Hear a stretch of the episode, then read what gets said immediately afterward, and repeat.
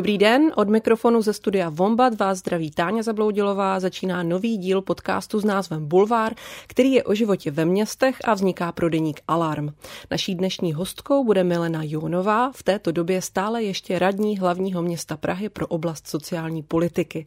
Naším tématem dnes bude především modernizace sociální péče v Praze, kterou různými způsoby rozjela právě Milena Johnová.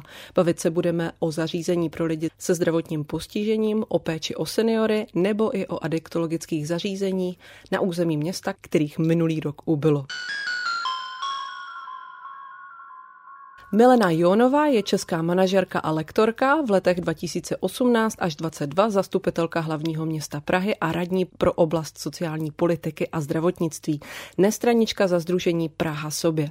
V minulosti vedla první chráněný byt v Česku, pod hlavičkou organizace D U H A pracovala s pacienty psychiatrické nemocnice Bohnice na socioterapeutické farmě a vedla tým v pražské organizaci vozíčkářů. Spolu založila a vedla Rytmus, organizaci zaměřenou na rozvoj podporovaného zaměstnávání. No a na Ministerstvu práce a sociálních věcí připravovala systém kontroly kvality sociálních služeb.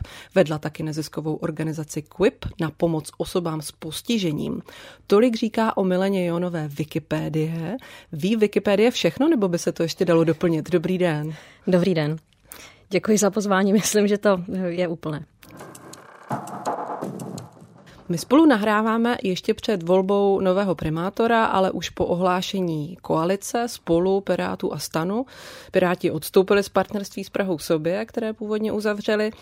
Jak vlastně hodnotíte tento teď už velmi pravděpodobný výsledek povolebních jednání? Jak se Praze v těch příštích necelých čtyřech letech podle vás povede, když na začátek zůstaneme v takové obecnější rovině?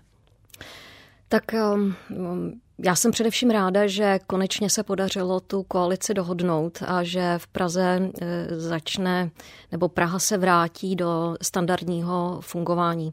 On ten dnešní stav se vyznačuje mnoha komplikacemi, které možná Pražané nevidí zvenku napřímo, ale které velmi komplikují život úředníkům, ale i nám, politikům, protože vlastně ta naprostá, vlastně dala by se říct chaotičnost toho jednání, toho, jak se připravují a projednávají materiály, jak se všechno zdržuje, tím, že se to musí nejdřív projednávat ve výborech, tak je opravdu velmi nepříjemná pro všechny.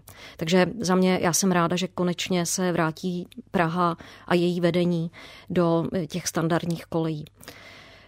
Co se týče rozvoje jednotlivých oblastí, tam si myslím, že pokud ty oblasti dostanou radní nebo lidé, kteří mají vyhraněný názor na to, jak má ta věc fungovat, tak si myslím, že dojde samozřejmě k nějakým změnám. Pevně věřím k tomu, že k dobrým změnám. A, ale jak to bude ve skutečnosti, no, záleží také na tom, jak budou fungovat dál jednotlivé odbory magistrátu, které také hrají roli a které do značné míry vlastně zachovávají tu, nebo měly by zachovávat tu kontinuitu, aby se ta politika v jednotlivých oblastech neřítila typem ode zdi ke zdi, aby to prostě nebylo diametrálně odlišné. Takže já věřím, že ten balanc vyhraje a že Praze se, poda, že se jí bude dařit dobře.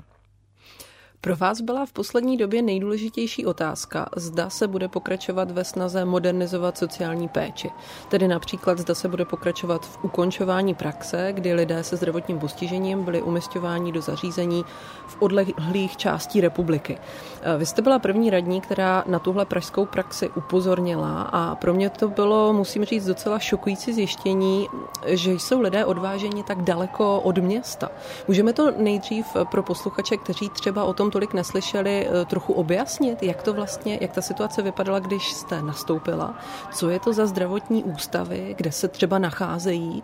Ono jich je, pokud jsem to dobře spočítala, jedenáct, včetně například Horní Poustevny ve Šluknovském výběžku. Tak ano, je to opravdu absolutně unikátní situace v V rámci České republiky.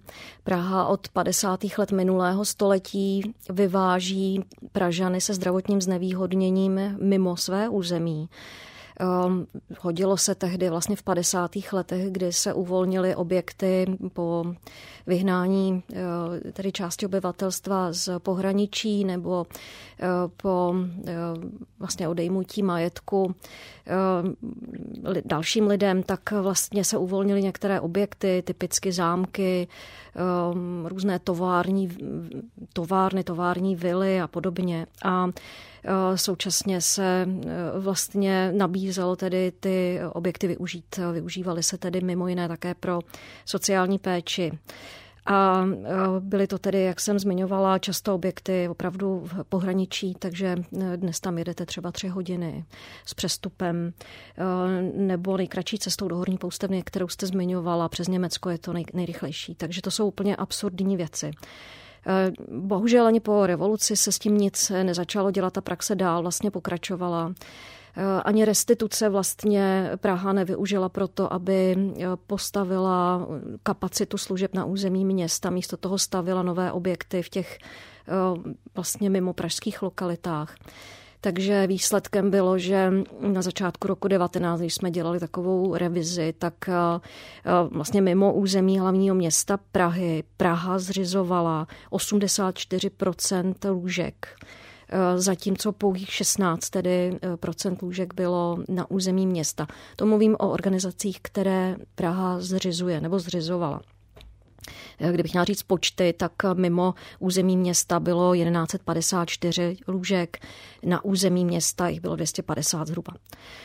To jsem já si říkala, že je naprosto nepřijatelné kvůli rodičům, kvůli sociálním vazbám těch lidí samotných, jo, že vlastně se úplně zpřetrhaly ty možnosti. Mimo město se vlastně tímhle způsobem vyvážely i děti se zdravotním znevýhodněním, protože tady byla vlastně velice malá kapacita, pouze domov Sulická poskytovala péči pro děti a to je vlastně všechno, nebo to bylo všechno.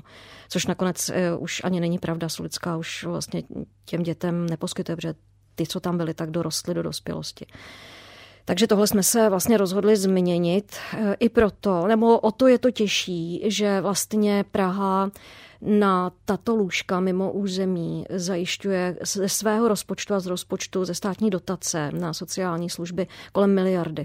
Takže my vlastně miliardu investujeme mimo území hlavního města na provoz péče, péčových služeb. Um, Takže takhle vypadala ta situace na začátku. Ty počty těch zařízení jsou teď trochu jiné. Ono dohromady je, Praha dohromady zřizuje nebo zřizovala na začátku roku devatenáct třináct organizací, které poskytovaly péči. Z toho dvě jsou doteď čistě pražská zařízení, to je Paprsek a Sulická. Pak je jedno, řekla bych, hybridní zařízení Domovlažská, který působí jak v Praze, tak mimo Prahu. A s touto organizací právě splynula od prvního ledna další organizace, to jsou Svojšice, které bydlely nebo byly umístěny v barokním zámku, který byl před rozpadnutím. Ty jsme opustili, takže to už neexistuje. No a potom je jedenáct čistě mimo pražských zařízení palatu, která formálně spadá pro lidi se zdravotním znevýhodněním, počítám spíš k seniorským službám z důvodu věku. V jakém byla ta zařízení stavu? Ono vedení minulé vlastně, nebo tak možná, že to vládne i teď na tom odboru sociálních věcí, má takový názor, on si to každý dělá po svém. A podle toho ta zařízení také vypadala. Já jsem zmiňovala Svojšice, tam já, když jsem na začátku roku dva tisíce devatenáct přijela na návštěvu, tak jsem vlastně byla... možná můžu říct děšená tím, co jsem tam viděla. Průchozí pokoje v hrozném technickém stavu, jako bylo vidět, jak je to neudržované, nejenom ten objekt sám, pokoje vlastně na jedna postel vedle druhé, rozděleno paravány, mnoha lůžkové pokoje. I ten vlastně park v dezolátním stavu, několik let se tam připravovala připravoval projekt jakési re, revitalizace toho parku. No vlastně všechno špatné. Nakonec se ukázalo po změně vedení, kdy pan ředitel nechal udělat revizi elektřiny, že se ten objekt musí okamžitě opustit, protože i elektroinstalace byly jako v děsivém nepřijatelném stavu, čistička odpadních vod také. No prostě jako opravdu hrůza. Naproti tomu jiná zařízení kdybych řekla třeba od Lochovice, také v zámku, také barokní zámek. Tam vlastně jediné, jediné místo, které není v dobrém technickém stavu, je barokní kaple, kterou paradoxně ze sociálních investic také opravujeme. Jinak vlastně to zařízení je udržované, vidět, že to je opravdu s péčí. Jako se staráno o, o to zařízení, ale i o lidi. Ono se to promítá potom i do těch, jako ta, ta péče o ten majetek fyzický se samozřejmě nějak je vidět i v péči o lidi. Tento podcast vzniká jen díky příspěvkům od vás, našich čtenářů a posluchačů. Podpořte jeho vznik v naší stálé kampani na Darujme tečka cé zet. Odkaz najdete v popisu každého dílu. Váš pan kolega Vyhnánek z Prahy sobě na svém Facebooku psal o tom, že v těch zdravotních zařízeních docházelo třeba i k vlastnímu obohacování ze strany některých zaměstnanců na úkor toho, jak to tam vlastně vypadalo a jaká péče tam byla poskytovaná. Takže tam, jak jste zmiňovala, že lidé bydleli v těch průchozích pokojích o mnoha lůžkách, zatímco třeba někteří zaměstnanci si prý pořizovali luxusní vozy. A vy jste sama upozorňovala na to, že existence těch zařízení je výhodná konkrétně pro některé političky z O D S, které ta zařízení některá vedou? No to obohacování jako v té hospodářské oblasti, já tohle bych jako ne, nespojovala přímo s, tím, s, tím, s tou politickou příslušností. Druhá věc, kterou bych tomu chtěla říct, je, že pravdou je to, že je podáno několik trestních oznámení po rozborech hospodaření nezávislými subjekty, které jsme nechali udělat ve spolupráci ještě s ředitelkou, předchozí ředitelkou magistrátu. Ta zjištění vlastně, a vlastně pak proběhla ještě další série nezávislých rozborů hospodaření a opravdu se ukázalo, že to hospodaření není v pořádku, že ty příspěvkové organizace vědí, jak mají obcházet, jak mají konat, aby se nepřišlo na to, že prostě se vytváří prostor pro to, aby část finančních prostředků prostě využili pro sebe nebo pro své oblíbené zaměstnance nebo firmy. To je, to je pravda. To, co já jsem na to upozorňovala, vlastně na tu propojenost politickou, tak je fakt, že jestliže má magistrát řídit svoje příspěvkové organizace, které nicméně řídí sociální politiku prostřednictvím svých členů, kteří jsou, nebo členek, kteři, které jsou vlastně z politických stran, které nějakým způsobem působí na magistrátu, tak je to prostě střet zájmů do určité míry, protože když je potom potřeba dělat nepopulární věci a do změn se nikomu nechce a do tak zásadních změn, jako je přesun kapacit z pohraničí do Prahy nebo změna systému z ústavní péče na komunitní péči. To jsou prostě obří změny, které vyžadují nasazení a chuť. A když se do těch změn nechce, tak je potom velmi snadné ty změny vlastně blokovat. A to si myslím, že se v, jako v případě pražských příspěvkových organizací skutečně dělo.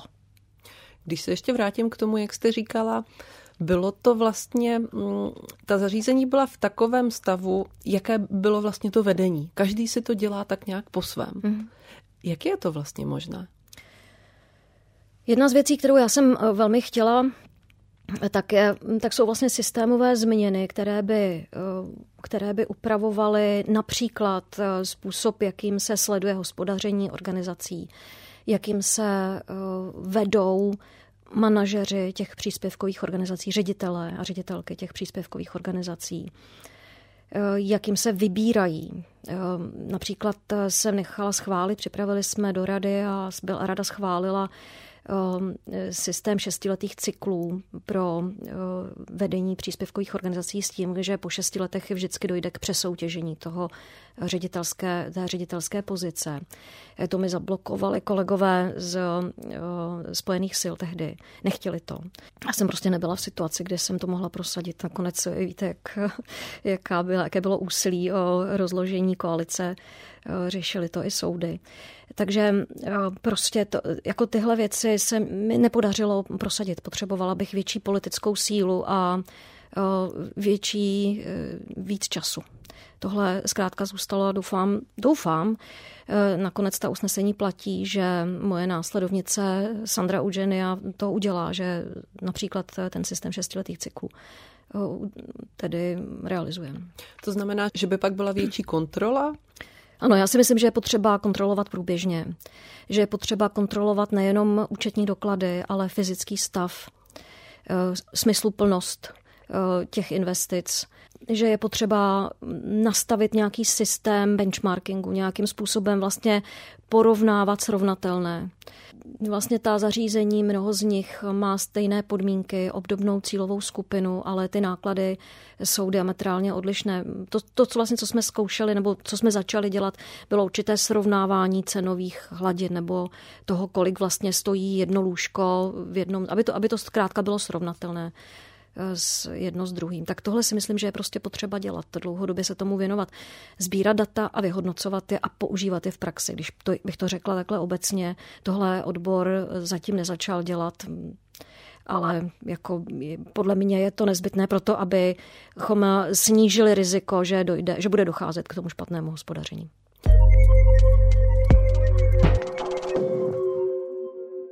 Co se za tu dobu vašeho působení podařilo udělat? Co se podařilo začít? Co by podle vás mohlo i vydržet?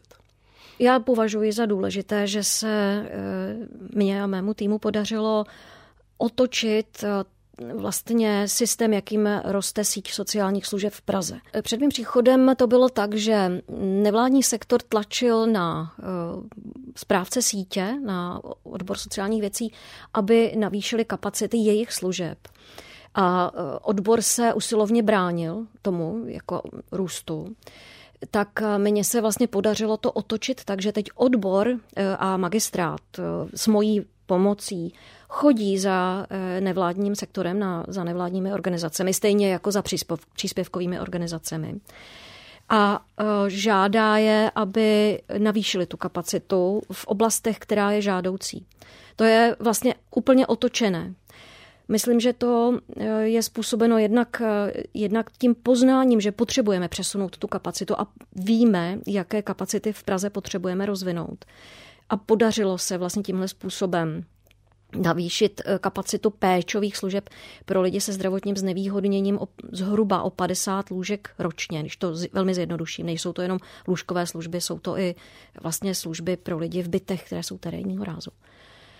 Tak tohle se změnilo a změnilo se to pod tlakem toho města, nikoli na nátlak toho nevládního sektoru, který vlastně nebyl sto, ani jako není. My bychom rádi a měli jsme peníze na to, abychom navýšili víc, ale prostě ten nevládní sektor ani ty příspěvkové organizace už nedokázaly víc jako růst, rychlejc růst. Prostě je to, je to omezeno, ten, je to limitováno. Tak tohle myslím, že se podařilo.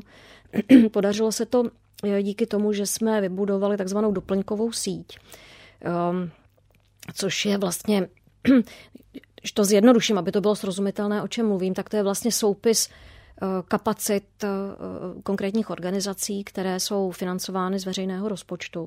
Takže a jsou, jsou vlastně, je ta síť, tahle ta doplňková vlastně aktualizována dvakrát ročně. V polovině roku, vždycky k prvnímu sedmý a potom k prvnímu první. A to je vedle té základní sítě, která v Praze existovala, což je soupis těch dlouhodobě poskytovaných služeb, které tady vlastně byly i před vznikem nebo před vstupem do platnosti zákona o sociálních služeb, který tu síť vlastně pojmenovala a vyžaduje ji. Takže tohle se nám, myslím, jako na té úrovni toho růstu těch kapacit, myslím, že se nám podařila poměrně velká, jako řekla bych, systémová změna, také díky tomu, že se mi podařilo vydobít dostatek peněz na provoz těch služeb, jednak tedy z evropských peněz a potom také z rozpočtu města, což byla vždycky bitva a loni na konci roku teda největší, bych řekla. Jedna z těch největších bitev, která byla vidět v médiích, byla v listopadu, když jste byla předvolaná na kontrolní výbor zastupitelstva hlavního města Prahy kvůli požadavku zastupitelů O D S zastavit modernizaci pražské sítě sociální péče. Proč okolo toho bylo z vašeho pohledu vlastně tolik vzruchu? Například paní Alexandra Udženija, která vás kritizovala, potom v Českém rozhlase říkala, že souhlasí s přesouváním lůžek pro lidi se zdravotním znevýhodněním na území Prahy. Ona pak argumentovala tím, že pro ně nemáte místo. Máme to chápat tak, že se lišíte v názoru na podobu péče, že si paní Udženija představuje spíš zdravotní zařízení klasického typu a za vás se část těch, kteří se stěhovali do Prahy, byli umisťováni spíše do bytů obsloužených terénními sociálními pracovníky? Myslím, jako ten důvod vlastně, proč došlo k tomuhle konfliktu, tak myslím je to, že právě to souvisí s politickou příslušností jedné z ředitelek pražských příspěvkových organizací, která je vlastně, řekněme, hlavní ideoložkou v oblasti sociální péče nebo sociálních věcí pro O D S, která si myslím, že má jiný názor na to, jak ty věci mají vypadat. Všeobecně to, co já o tom vím, o tom postoji O D S k tomu přesunu kapacit z pohraničí a dalších zapadlých míst do Prahy, tak je to, že oni mají pocit, že je potřeba, aby ty služby byly poskytovány příspěvkovými organizacemi v objektech hlavního města Prahy, protože se jim to zdá být dostatečně um, stabilní. Um, Já jsem zažila vlastně služby péči poskytovanou lidem s rozmanitou úrovní potřeb v, v té oblasti péče v nejrůznějších variantách. Počínaje velmi intenzivní péčí ve vlastních bytech, což je ostatně jako podporováno i mezinárodními závazky, které Česká republika má. To znamená, aby šly ty služby za tím člověkem do bytu, aby on se nemusel stěhovat kvůli péči do specifického zařízení. To je tak, taková je vlastně dikce toho, té úmluvy. Takže já si umím představit celou škálu, která začíná vlastním bytem a končí pobytovou sociální službou, která je ale komunitního rázu. To znamená, v Praze je poskytována v bytě nebo v nějakém rodinném domku, tak jak tady běžně lidé žijí. A tohle si myslím, že já bych řekla, že, že paní Udženija to, tohle nevidí, nevidí to spektrum, protože ona nemá ten zážitek. Ona se nikdy nedělala sociální pracovnici. A paní ředitelka ze Sulické, která tedy vede vlastně ústavní zařízení, které je pravda, že do, dosáhla určité úrovně kvality, která je obdivuhodná, tak vlastně má zkušenost jenom tuhle jednu. Na druhou stranu ještě bych také chtěla připomenout, že Praha byla svého času na špici, absolutní špici vývoje péče o lidi se zdravotním znevýhodněním. Bylo to v polovině devadesátých let, kde zrovna v Horní Poustevně byl ředitel Milan Cháb. Je to pověstná vlastně postava transformace ústavní péče, který tam díky zahraničním znalostem, dovednostem, zkušenostem začal budovat síť komunitních služeb. Ono je to doteď vidět na tom, jak vypadá ta služba v Horní Poustevně, ačkoliv vedení Horní Poustevny je podle mého názoru velmi konzervativní. Tak prostě některé věci už jako tam zůstaly. To poskytováno v několika obcích, v bytech, které jsou pronajaté. Čili a jsou tam pronajaté dnes už desítky let. Takže ono není pravda, že to je nestabilní. To může být velmi stabilní. Dokládá to vlastní příspěvková organizace hlavního města Prahy. A pak bych ještě chtěla říct, že Praha vlastně jako magistrát, a jak ty politici, tak ti úředníci, tak vlastně oni vnímají sociální služby ve velmi omezené poli, jako, jako služby, které poskytuje, zabezpečuje vlastně hlavní město svými příspěvkovými organizacemi. Ale Praha v té krajské roli, a tady je nedostatečnost v myšlení a ve znalosti zákona platného, těch, jak říkám, úředníků i politiků, že Praha ve své krajské roli odpovídá za celou síť, i za ten nevládní sektor. Ale za ten, na ten nevládní sektor, k tomu nevládnímu sektoru se Praha standardně chovala poměrně macešsky. vlastně, když se řekli, je to, já jsem viděla vlastně během pandemie, kdy vlastně jsme, nejdřív vlastně byl nápad řešit jenom ty vlastní, ta vlastní zařízení. A teprve, když jsem to připomínala, taky máme tady nevládní sektor, ten taky potřebuje, taky je součástí naší sítě. Platíme ho z veřejných prostředků, jak našich, tak státních. Prostě musíme pracovat i s ním. Tohle teprve potom vlastně se ten obzor rozšířil. Myslím si, že tady ta setrvačnost je velká a já doufám, že, že se to nevrátí zpátky. Že se budeme bavit jenom o těch vlastních příspěvkových organizacích a jenom od nich očekávat tu, ten přesun těch kapacit. My jsme vlastně skutečně i v těch covidových letech v průměru získali kolem padesát lůžek ročně, ale zdaleka to nebylo jenom v našich příspěvkových organizacích. Podstatnou část vlastně tvoří ty, ten nevládní sektor.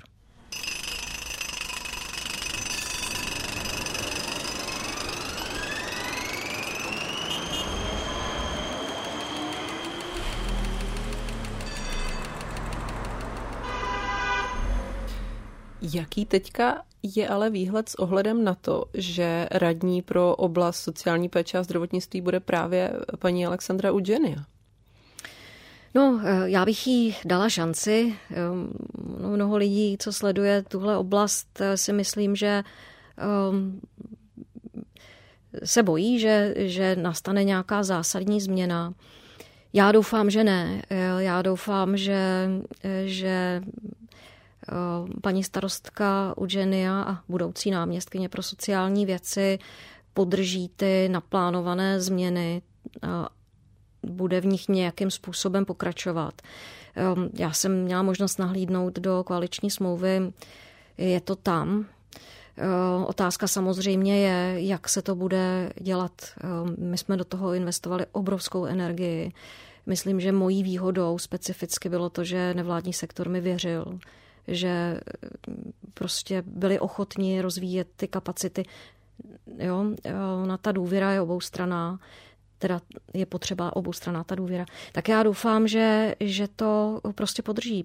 Jsou i usnesení na to, jak vlastně má vypadat rozvoj. Spousta věcí je rozjetých, projekty jsou vlastně v běhu. Teďka během jara se bude otevírat rekonstruovaná Dlážděnka, objekt, který se nám podařilo získat od Prahy osm, bohužel kvůli nedostatku stavebního materiálu, mělo to být otevřeno už loni, tak se to bude otvírat teďka po novém roce.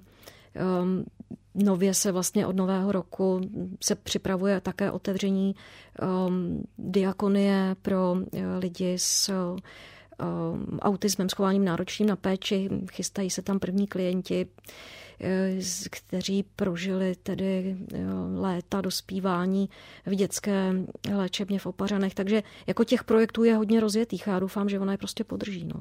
Vy jste to zmínila, on za vašeho působení vznikl na magistrátu projekt, který právě postupně umožňuje lidem s handicapem, který způsobuje to náročné chování, se nacházet i normální domovy v přirozené komunitě, vlastně místo v nějakých psychiatrických zařízeních. Jak si to můžeme představit a jak je ten projekt daleko? To jsou taky vlastně komunitní byty, je to tak? No ano, je to, on to byl projekt, který vlastně teď končí, nebo je to ještě projekt, který končí financovaný z evropských peněz a smyslem toho projektu bylo vlastně vybudovat kapacitu služeb na území města a pro lidi, kteří budou, a těm, kteří se chtějí vrátit, tak jim pomoci se vrátit. On ten zájem není bohví jaký o návrat do Prahy po desetiletích, která strávíte prostě ve Středočeském kraji, už nechcete zpátky se vracet, nemáte v Praze žádné sociální vazby. Takže vlastně většina těch lidí, myslím, že to bylo šedesát procent konkrétně z těch Svojšic, které jsme to jako kompletně vlastně transformovali, tak šedesát procent chtělo zůstat a také zůstalo na území Středočeského kraje v chráněných bytech, které se podařilo tam získat pronájmem. A nejspíš tam dožijí. čtyřicet se vrátilo zpátky a ti žijí různě. Tak někdo se vrátil, takže získal byt od města. Tady já bych chtěla velmi ocenit spolupráci s Adamem Zábranským, který měl na starosti právě oblast bytů, bytové, bytovou politiku. Takže ti zkrátka žijí v bytech, buď to si je pronajali sami a vlastně za nimi dochází terénní sociální služba, kombinace osobní asistence, podpory samostatného bydlení, což jsou názvy druhů služeb. A nebo tedy te, velké byty byly pronajmuty buď nevládním organizacím nebo příspěvkovým organizacím a ty v nich vlastně provozují takzvané chráněné bydlení. To znamená, že vlastně oni poskytují jak bydlení, tak tu péči v jednom balíčku. Takhle to vypadá. V některých těch případech je poskytována péče skutečně velmi intenzivní pro lidi s chováním pas plus s autismem, s chováním náročným na péči.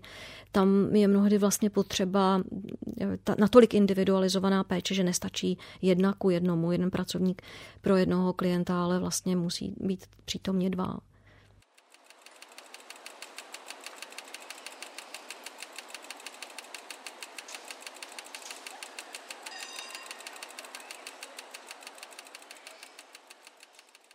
Každopádně pro tu kvalitu života je to pravděpodobně podle posledních zjištění lepší, pokud ten člověk není ve velkém z podstaty věci vždycky anonymním zařízením, hmm. ale prostě menším, kde můžou být možná i ty, i ty vazby k těm okolním lidem hlubší. No, hlavně tam můžete v těch komorních službách, v tom komorním prostředí daleko víc individualizovat tu péči, přizpůsobit svoje jednání a to, jakým způsobem podporujete toho člověka, mm. jeho individuálním mm. Protože ho prostě potřebám. Znáte. Protože je tam míň lidí. Jako tak, když aha, si představíte aha. oddělení uh, domova pro osoby se zdravotním postižením, tak to je typicky dlouhá chodba, z níž vedou dveře do pokojů, většinou více lůžkových. A na té chodbě se vám potkává prostě dvacet lidí. A starají se o ně třeba tři členové personálu. A prostě v tomhle prostředí není absolutně možné, abyste poskytla péči, kterou ti lidé potřebují. Prostě to je vyloučeno. Takže potom musíte ty lidi medikovat, abyste je vlastně utlumila. Čímž je vlastně ničíte zdraví. Nebo uh, to může být vlastně prostě, i život ohrožující, jak jsme tak, se dozvěděli z některých textů. Jako on vlastně na to narazil a já jsem ráda, že Petr Třešňák vlastně odhalil tu strašnou, ten strašný příběh um, z toho jednoho jeho českého zařízení, kde se ukázalo, že vlastně ten bezmocný, bezradný personál vlastně zabil klientku. Jo. Což byl tady případ Doroty Šandorové. Přesně o tom mluvím. Takže to, jako o to, potom to vede jako k takovým absurdním situacím.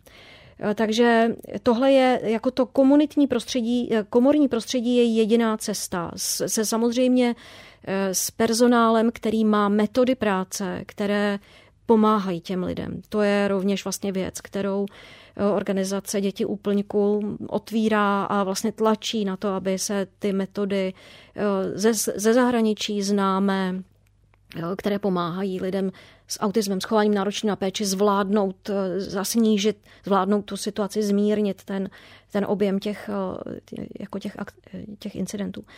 Takže tohle se dá dělat jenom vlastně v něčem, čemu bychom, co bychom mohli nazvat třeba chráněné bydlení s vysoce intenzivní péčí. Je paradoxní, že vlastně naprostá většina odborníků si myslí, že tato skupina lidí s chováním náročným na péči může vlastně, že pro ně je vlastně vhodná jenom ta ústavní péče. Typicky se říká, chráněné bydlení nikdy nebude pro všechny, protože vždycky tady je skupina lidí, kteří budou potřebovat ústavní péči. A paradoxní je, že právě ti to nejnáročnější, klienti s těmi největšími nároky na péči vlastně potřebují tu, tu péči v těch chráněných bytech, v těch jako, nebo domácnostech. Jo. Jinak to nemůže fungovat. A já jsem vlastně byla vedena i příběhem Středočeského kraje, který prohrál, prohrál soud s rodinou, která zažalovala Středočeský kraj za to, že jim neposkytli péči, pomoc při zajištění podpory a pomoci pro člena jejich rodiny. Myslím, že to byl nějaký muž. Prostě protože Středočeský kraj zkrátka neměl, neměl na skladě, když to zjednoduším, takovou službu.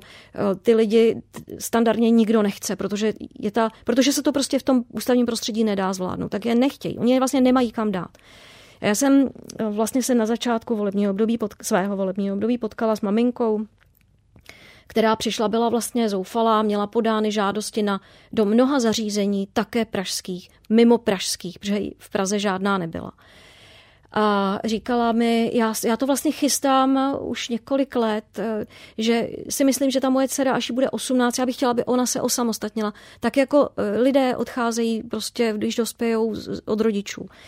A vlastně já se s tím nevím rady. A takže pro ní jsme vlastně začali budovat ten první byt. Já se domnívám, že kdybychom nezačali tohle dělat, tak jsme jako Praha taky skončili u soudu, který bychom samozřejmě prohráli. Uhum, uhum. A dalo by se říct, že principiálně je to ale podobné při poskytování uh, péče dětem, uh, které, o kterých se vlastně nemá, o které se nemá kdo starat. Je to tak. Ono, já bych si jako hmm. docela laicky typla, že každému je dobře spíš doma v menším počtu lidí. No samozřejmě, jako absolutně. Já mám teď za sebou na začátku roku nebo na, někdy na přelomu roku, nevím, jestli to bylo ještě před koncem, jsem se byla podívat v bytě, který je na Černém Mostě, má ho pronajmu ta, pronajímá si ho naše organizace příspěvková Centrum pomoci rodinám Šarloty Masarykové, což je bývalý kojenecký ústav na Zbraslavi. A do toho chráněného bytu se přestěhovala, nebo tam prostě přestěhovali tam s personálem, samozřejmě holčičku s komplexními potřebami, s velmi těžkým fyzickým i takzvaným mentálním postižením, která opravdu vyžaduje intenzivní dvacet čtyři hodinovou péči. Není to dítě tady s chováním náročným na péči, ale má vlastně ty fyzické potřeby, její jsou velké, včetně tekuté stravy a tak dále. A ty pracovnice, které tam byly, tak mi říkaly vlastně po asi čtrnáctidenním pobytu, jsem tam přijela asi po čtrnácti dnech, co tam byla, oni říkali, to je neuvěřitelná změna, jaká se s ní stala tady v tom komorním prostředí. Ona nepotřebuje už úplně tekutou stravu, ona je schopná vlastně přijmout i jako daleko hustší stravu. Ona začíná, když jí řekneme, vem si tady, tak ona začíná rukou prostě vlastně cílit na ten předmět, aby si ho vzala. To jsou věci, které nikdy nedělala. A tohle se prostě podařilo v tom komorním prostředí. Samozřejmě není to ideální. Je to vlastně jako v té šňůře nebo v té kaskádě té podpory, je to až na samotném konci. Takové dítě by mělo být v pěstounské rodině. Mělo by prostě mít svoje lidi kolem sebe, kteří by ho zahrnuli láskou a péčí. Tady se to nepodařilo, proto byla v tom kojeneckém ústavu. Teď se dostala do prostředí, které je to nejlepší možné, které se bez té pěstounské péče dá dělat. A tady jsme vlastně taky udělali jako, velký, jako velkou změnu, že? Kojenecký ústav, kde byly záchůdky vedle sebe pro velkou skupinu dětí, prostě už jako nejsou. Děti jsou v bytech a daří se jim tam lépe. No. Vy jste zmiňovala reportéra Respektu Petra Třešňáka, který popsal některé alarmující příklady zanedbání péče a násilí českých pečovatelských zařízení. On v jednom ze, svém, v jednom ze svých textů píše, že v Česku roku dva tisíce dvacet dva je jen málo oblastí, v nichž by významné veřejné sektory, psychiatrická péče a sociální služby byly tak málo dotčené odborným know-how, které je v západním světě známé a zavedené, a v nichž by tahle nevědomost spolu se slabou vůlí ke změnám působila tolik zbytečného utrpení. Potvrzují tenhle názor i vaše zkušenosti? Nebo je tam teďka tam převládá ta naděje tím, že se to bude měnit? No tak jednoznačně. Jako, no, já jsem zmiňovala před nějakou chvilkou Milana Chába. To jsme na začátku devadesátých let, tady vlastně v roce devadesát dva a dál probíhalo několik let takové vzdělávání, které jsem přišlo spolu s americkou vládní rozvojovou pomocí po revoluci v roce osmdesát devět. Já jsem taky absolvovala kurz stejně jako Milan Cháb, který tedy byl v tom prvním běhu, kdy vlastně ze Spojených států k nám přicházelo to nejnovější know-how, které tehdy bylo k mání. Plánování zaměřené na člověka, mapování potřeb, case management. Jo, o tom se teď taky hodně mluví. Prostě všechny tyhle moderní věci, které tehdy jako vznikaly, tak oni je napsali, okopírovali a převezli do Prahy. Prostě absolutně to nejnovější. To je moje velké štěstí, že jsem tohle zažila. Díky tomu právě Praha tehdy byla tím jedním zařízením, navzdory celému tomu systému takhle napřed. Všechno pak zaspala. Takže tady se spousta věcí ví a ta, to positive behavioral support, které se právě hodí pro lidi s autismem, s chováním na péči, náročným na péči, to je jako jedna z věcí, která vlastně tak nějak je založená vlastně na tom person-centered planning, plánování zaměřeném na člověka, které třeba mě se vůbec nepodařilo prosadit z různých důvodů. Musím říct, že tady vlastně ta moje odbornost byla jako devalvována tou politickou pozicí. To znamená, ale... že ani v koalici prostě proto ne. nebylo pochopení. Koalice není, není to fórum, kde se o tom dalo jednat. Tohle byl ten vlastně jako, ten jako vzdor na té nižší úrovni. Ne, prostě tohle se v tom čase, který jsem měla, nepodařilo. Takže ono je to, ono to totiž vlastně souvisí se změnou tyhle vel, ono to vypadá jako metoda práce, ale vlastně je to metoda práce, kterou když máte uplatnit, musíte změnit přístup. Musíte změnit hodnoty, musíte změnit systém péče, systém managementu, systém řízení. Ono je to spojeno vlastně se snižováním té hierarchické, toho hierarchického způsobu řízení. S tím, že vlastně musíte dát větší kompetence personálu v přímé péči například.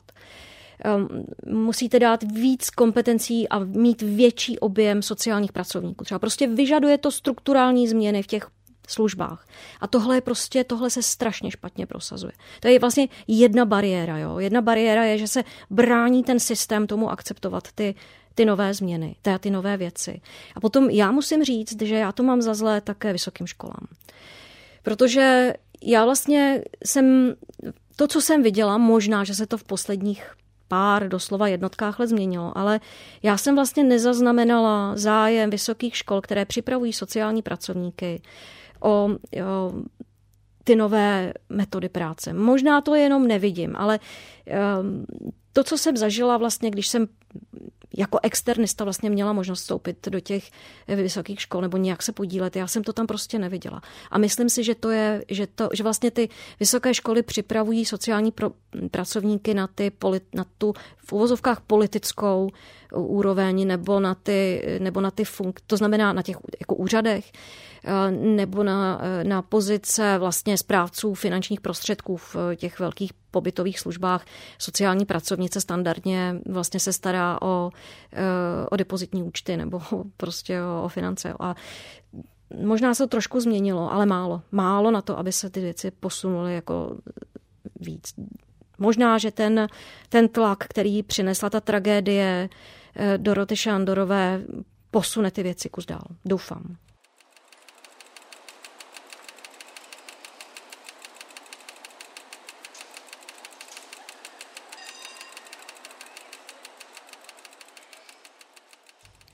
Když se ještě podíváme na to, jak se v Česku mění péče o seniory s nějakým zdravotním znevýhodněním, mění se u nás nějakým způsobem? Je, jaký je vlastně rozdíl mezi nějakými zařízeními staršího typu a nějakými modernějšími pečovatelskými domy nebo nějakou komunitní péčí vlastně, vlastně doma? Ten trend u nás, který stále převažuje, je budovat domovy seniorů s kapacitou, která umožní, která je jako ekonomicky zajímavá pro soukromé vlastníky. Myslím, že tohle je něco, co ten tlak já tady cítím velký od firem budovat senior housey a vnímat to jako business. To si myslím, že je nebezpečí, pokud se to rozvine příliš. Pokud to nebude regulované. Volá, slyšela jsem volání potom, aby se zrušila regulace sociálních služeb, aby se zrušily právě ty sítě sociálních služeb, aby se to rozvolnilo a vlastně mohly vznikat ty senior housey. Nevýhodou jejich je, že prostě vlastně jednak ta péče tam je drahá, není pro všechny. Je, je drahá, můžou si ji dovolit ti, kteří můžou zaplatit um, nějaké finanční dary té organizaci, protože jinak to není k utažení. A nebo teda by to vyžadovalo um, obří provozní náklady ze strany veřejných rozpočtů. Um, Myslím, že tady by se toho mělo chytit, chytit Ministerstvo práce a sociálních věcí a začít a, a zavnímat, že tady je potře- velká potřeba nárůstu kapacity péče o seniory, protože ta demografie je neúprosná. A měli by tomu dát nějaký směr a řád, jinak se toho chopí ten biznis a, a dopadne to jako biznis. To, co je potřeba udělat, je, je enormně rozvinout na jedné straně terénní služby, transformovat pečovatelskou službu. Zase je tam velký vzdor těch poskytovatelů. Oni jsou zvyklí z minulého století, z předchozího režimu, kdy vlastně nebyly žádné služby pro seniory. Takže ty služby, které byly v té pečovatelské službě, obědy, nákupy, úklid, to dneska není potřeba řešit sociální službou. Na mnoha místech to prostě se řeší prostě službou typu pizza go home nebo rohlík. A, a vlastně je potřeba tu pečovatelskou službu transformovat tak, aby se rozšířil její záběr zejména tím péčovým směrem. Aby ty pečovatelky poskytovaly péči o člověka. Aby mu pomohly se umít, hospodařit se, objednat si možná ty obědy a ten nákup. Zajistit si úklid, jo. Tak tohle to by ta, ta pečovatelská služba by také měla fungovat ne od sedmi do tří, ale od sedmi do deseti večer. V případě nutnosti prostě dvacet čtyři sedm. Samozřejmě o víkendu. Protože tohle je způsob, jak lze vlastně využít přirozenou podporu, kterou rodiny obvykle svým prarodičům poskytují a propojit jistou formalizovanou sociální péčí. A vlastně dohromady to dá vlastně to, co ten člověk potřebuje, aby mohl zůstat doma mezi svými. Pak samozřejmě je část a velká část lidí, která, které to nebude stačit, protože nebude, kdo by doplnil z toho přirozeného sociálního okolí tu péči, pečovatelské služby. Pro tyhle seniory je samozřejmě potřeba, aby byly uh, pobytové sociální služby. Ten model, který, ale, ale samozřejmě měly by to být služby komorního rázu, aby to nebyly prostě králíkárny, velké ústavy, které jsou neosobní, kam člověk nechce jít ani na návštěvu, kde vlastně nemáte soukromí s tím člověkem, když ho potom navštívíte. Měly by to být služby komorní, které vlastně budou respektovat několik zásadních principů. A to je, že lidé se nechtějí stěhovat na druhý konec kraje. I v Praze my jsme loni nechali udělat takovou analýzu a ukázalo se, že, že, že lidem, stárnoucím lidem záleží na tom, aby mohli zůstat nejenom ve svém, ve své městské části, ale i v té čtvrti. Aby se prostě nemuseli z Břevnova stěhovat do Suchdola. Ne, do Suchdol je samostatná čtvrt, tak řekněme, na Bílou horu nebo do Dejvic. Vlastně by měla být síť uh, těch pobytových služeb. Měla by ta služba být stupňovitá, to znamená ten senior, který ještě může být doma a potřebuje tu terénní službu, nebo už potřebuje i nějakou ambulantní službu, aby třeba přes den byl v nějakém stacionáři, tak by měl dostat tu službu tam, kam potom, až už nebude moc zůstat doma a prostě už bude ta lůžková péče nevyhnutelná, aby odešel do zařízení, které vlastně zná a je v jeho blízkosti. A aby se odtamtud už nemusel stěhovat pak do LDNky nebo někam kvůli navyšující se Na, nárok, navyšujícímu se nároku na zdravotní péči například. A důležité je, aby ty objekty vlastně umožňovaly mezigenerační kontakty. Takže optimálně, aby v těch objektech, kde je ten domov seniorů, je tam zázemí pro terénní pečovatelskou službu, je tam zázemí pro ambulantní službu, čili tam můžou ti lidé i chodit zvenku, tak aby tam taky bylo něco, proč tam prostě mají zájem přijít děti, studenti, prostě jako lidi, kteří nejsou jenom seniori. Takovéhle modely existují i v Praze. Je to udržitelný model, který udrží nevládní organizace. Takže nevidím jediný důvod, proč by to nemohla udržet městská část nebo hlavní město. A tímhle tím směrem by se měly ubírat další investiční projekty, které je potřeba samozřejmě, je potřeba je plánovat. Pár jich teď naplánovaných je, pár jsme jich objevili, vyhrabali ze šuplíku. Ale není to nějaký trend? Není to všechno. Je to spíš něco... Je to, je to něco, co by mělo být, trendem. O co jsme se snažili v Praze. Ale te, jako ten, ta bitva, myslím, mezi, mezi tou odpovědnou sociální politikou v oblasti péče pro seniory a tím biznisem, myslím si, že ta nás prostě čeká.